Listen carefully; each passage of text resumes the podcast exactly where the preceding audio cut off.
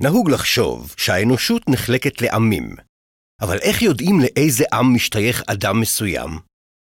מה מגדיר את ההשתייכות של מישהו דווקא לעם ישראל, ומה בדיוק מבחין בין יהודים ללא יהודים? המוצא? הדת? אולי משהו אחר?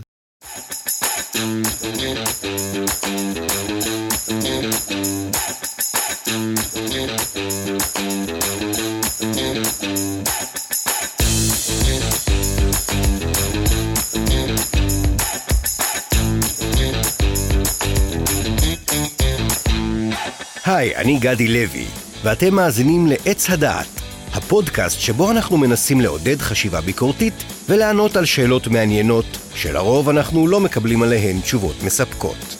אתם מוזמנים לחפש אותנו בפייסבוק, תחת השם עץ הדעת הפודקאסט, ובטלגרם, בקבוצת חשיבה ביקורתית על יהדות ובכלל. אנחנו שמחים לחזור אחרי הפסקה ארוכה מאוד.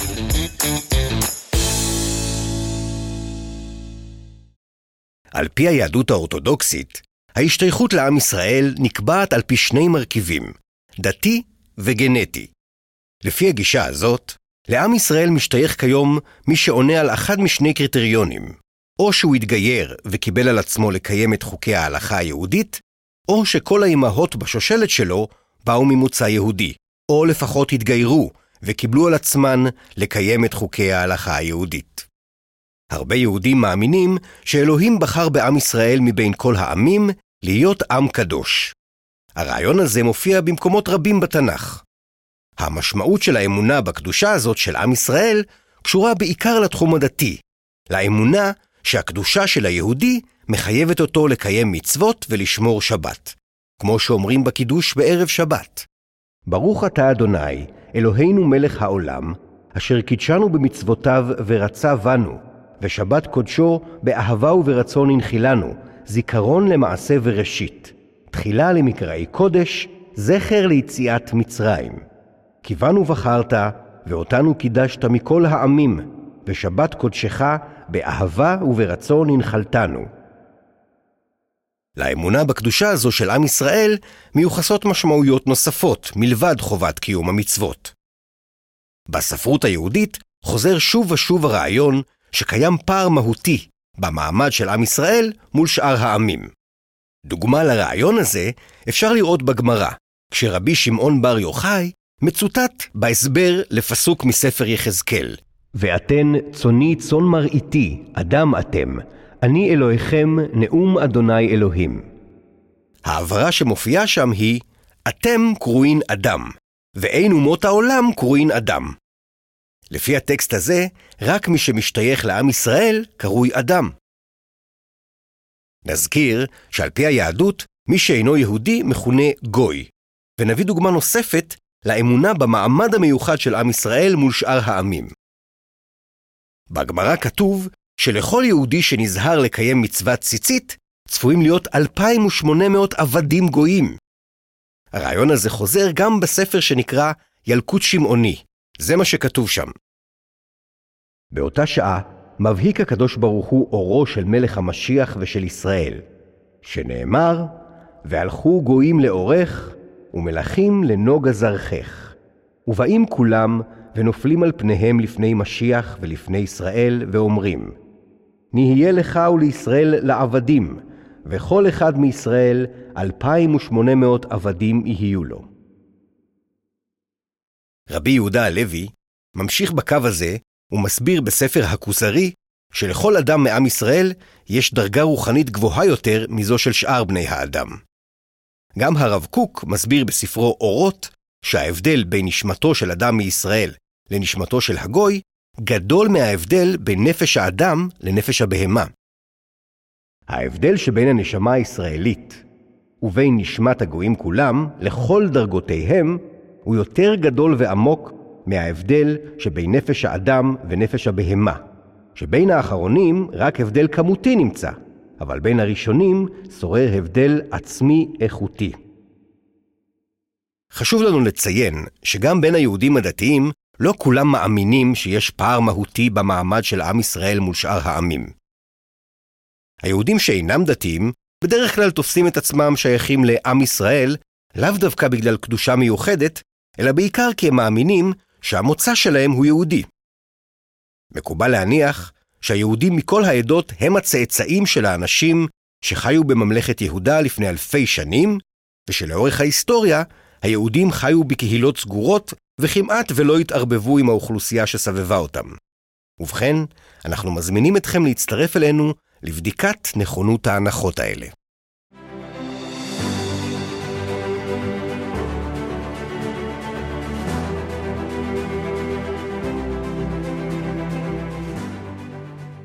נתחיל מהתנ"ך.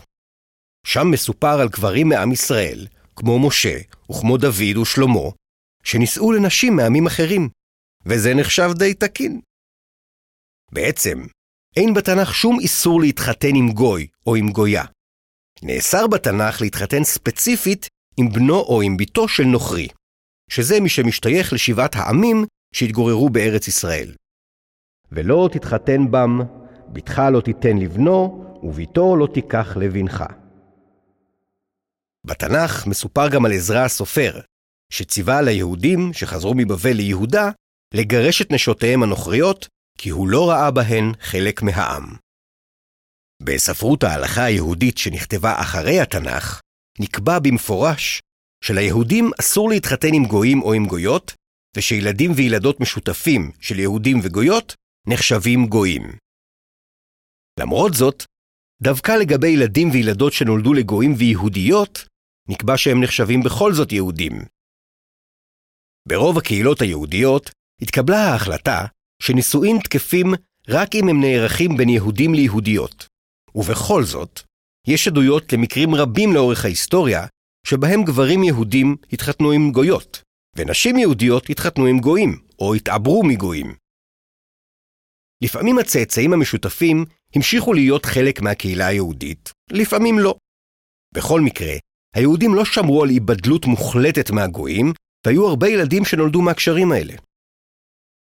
דוגמה מפורסמת ומעניינת לילדים של יהודי וגויה, שהתקבלו כיהודים שווי זכויות בקהילה היהודית, למרות שלא היו יהודים על פי ההלכה, היו ילדיו של בוסטנאי בן חנינאי, שהיה ראש הגולה בבבל. והרבנים החליטו לשמור על כבודו על ידי קבלת ילדיו מהשפחה הגויה שלו, שלא התגיירה, כיהודים לכל דבר.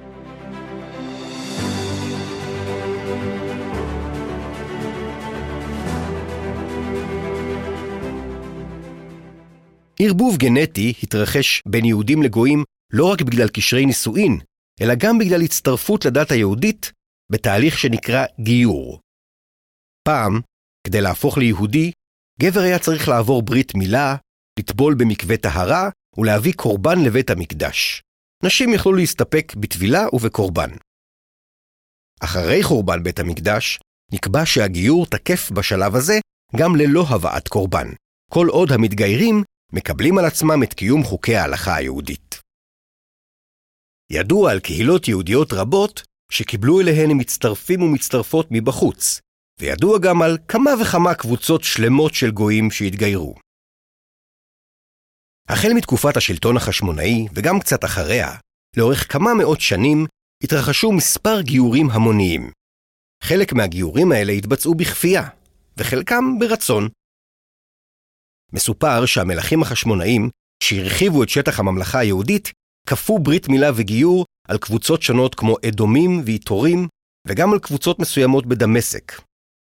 מסופר שהיו בתקופה הזאת גם מנהיגים ואישים חשובים מאזור המזרח התיכון, שקיבלו על עצמם את היהדות מרצון.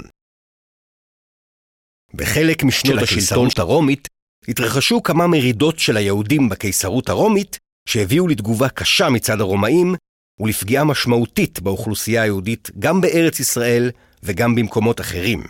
אבל תוך כמה עשרות שנים, קהילות יהודיות בדרום אירופה התחילו לשגשג, ותופעת הגיור נמשכה גם ברחבי הקיסרות הרומית. לפני עליית דת האסלאם, התגיירו גם קבוצות שחיו מחוץ לשליטתה של הקיסרות הרומית. ידוע שקיבלו על עצמם את הדת היהודית גם שבטים מסוימים בצפון אפריקה, וגם תושבי ממלכת חמיר שבחצי האי ערב. באירופה, שנשלטה על ידי הכנסייה הנוצרית, הגיור נאסר במשך מאות שנים, לפעמים אסרו על היהודים לרכוש עבדים ושפחות, כדי למנוע ניסיונות לגייר אותם בבתי היהודים. בשנים האלה, בארצות האסלאם, היהודים דווקא הורשו לגייר את העבדים ואת השפחות שלהם, שנותרו לרוב יהודים גם כשהם שוחררו מהעבדות. אגב, למרות כל ההגבלות, במדינות הנוצריות לא באמת הצליחו למנוע גיורים לאורך זמן. ידוע על אנשי דת ועל אנשים אחרים ממדינות נוצריות שבחרו להצטרף לקהילות היהודיות גם כשנאסר לגייר על פי חוק. יש עדויות גם לגבי התגיירויות שהתרחשו במאות השנים האחרונות במזרח אירופה. למשל, לגבי כ-40 אלף תושבים ממוצא מונגולי שהתגיירו במאה ה-19 ברוסיה. בתקופה הזאת, היו גם קבוצות של איכרים ברוסיה ובאוקראינה שהתחילו לשמור שבת ולקרוא לעצמן סובוטניקים. חלק מהסובוטניקים התגיירו, וחלקם עלו לישראל והפכו לחלוצים ציוניים, כמו למשל אלכסנדר זייד.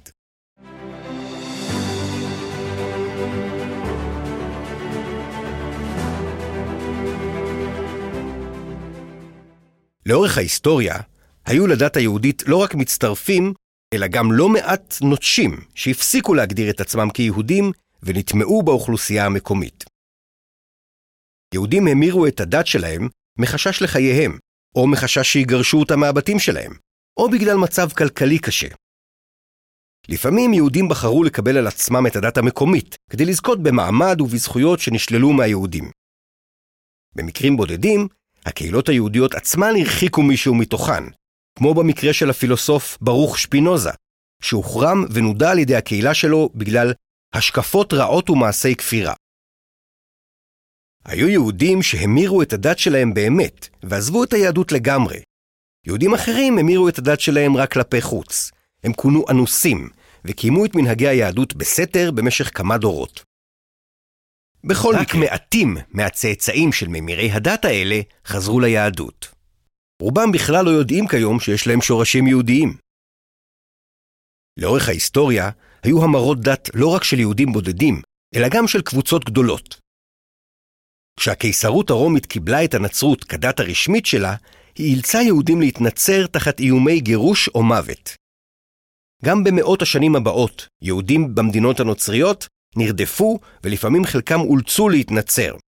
לדוגמה, במאה ה-11, בזמן מסע הצלב הראשון של הצלבנים שעברו לאורך אירופה בדרך לכיבוש ארץ ישראל, הקהילות היהודיות שחיו באירופה אולצו להתנצר. רבים מהמסרבים שילמו בחייהם. דוגמה מפורסמת אחרת, בסוף המאה ה-15, יהודים רבים בספרד ובפורטוגל בחרו להתנצר כדי להימנע מגירוש למדינות אחרות.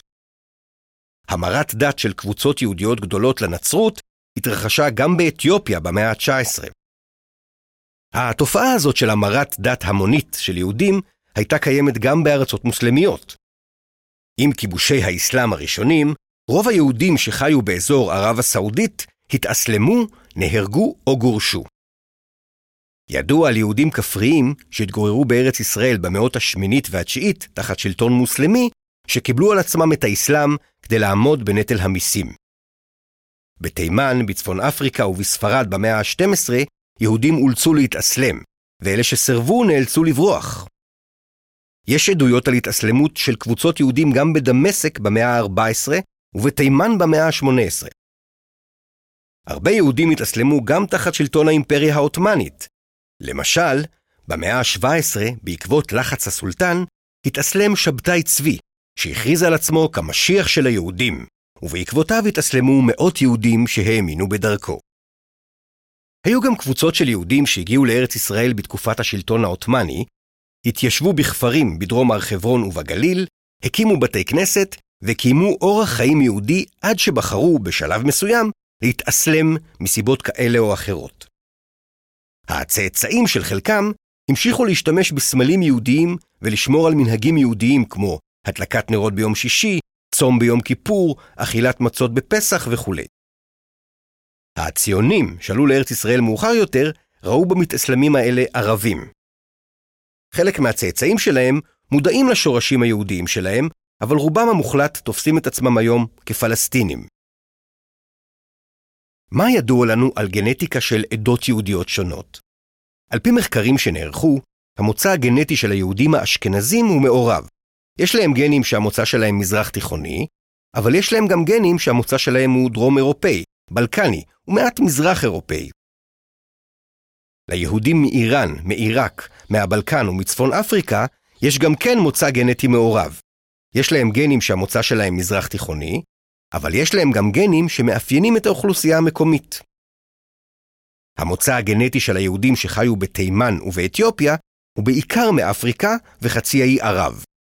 מקורם כנראה בקבוצות מקומיות שקיבלו על עצמן את היהדות בעבר הרחוק.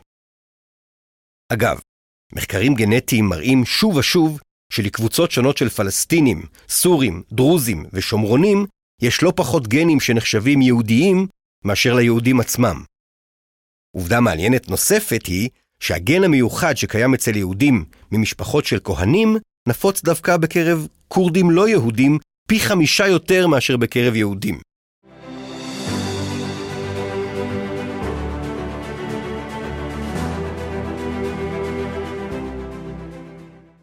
הצגנו כאן שלל סיבות לזה שהגנטיקה אינה מבדילה מספיק בין יהודים ללא יהודים.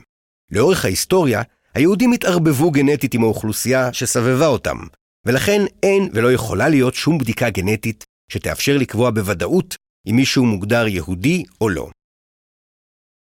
בתחילת הפרק שאלנו מה מגדיר את ההשתייכות של מישהו דווקא לעם ישראל, ומה בדיוק מבחין בין יהודים ללא יהודים. אם לא מדובר במחויבות לקיים מצוות, ולא מדובר בגנטיקה, אז מה כן? אנחנו מציעים להתייחס לשייכות בעיקר כאל עניין של תחושה. תחושת שייכות לעם ישראל, או לכל עם אחר, יכולה להתבסס לא רק על דת ועל מוצא, אלא גם, ואולי בעיקר, על שפה, על תרבות ועל אזרחות. אגב, אפשר גם להשתייך לכמה עמים, לכמה שפות, לכמה תרבויות, וגם להיות בעל מספר אזרחויות. תחושת שייכות נבנית משילוב של היסטוריה עם נסיבות החיים ועם בחירות אישיות של כל אדם.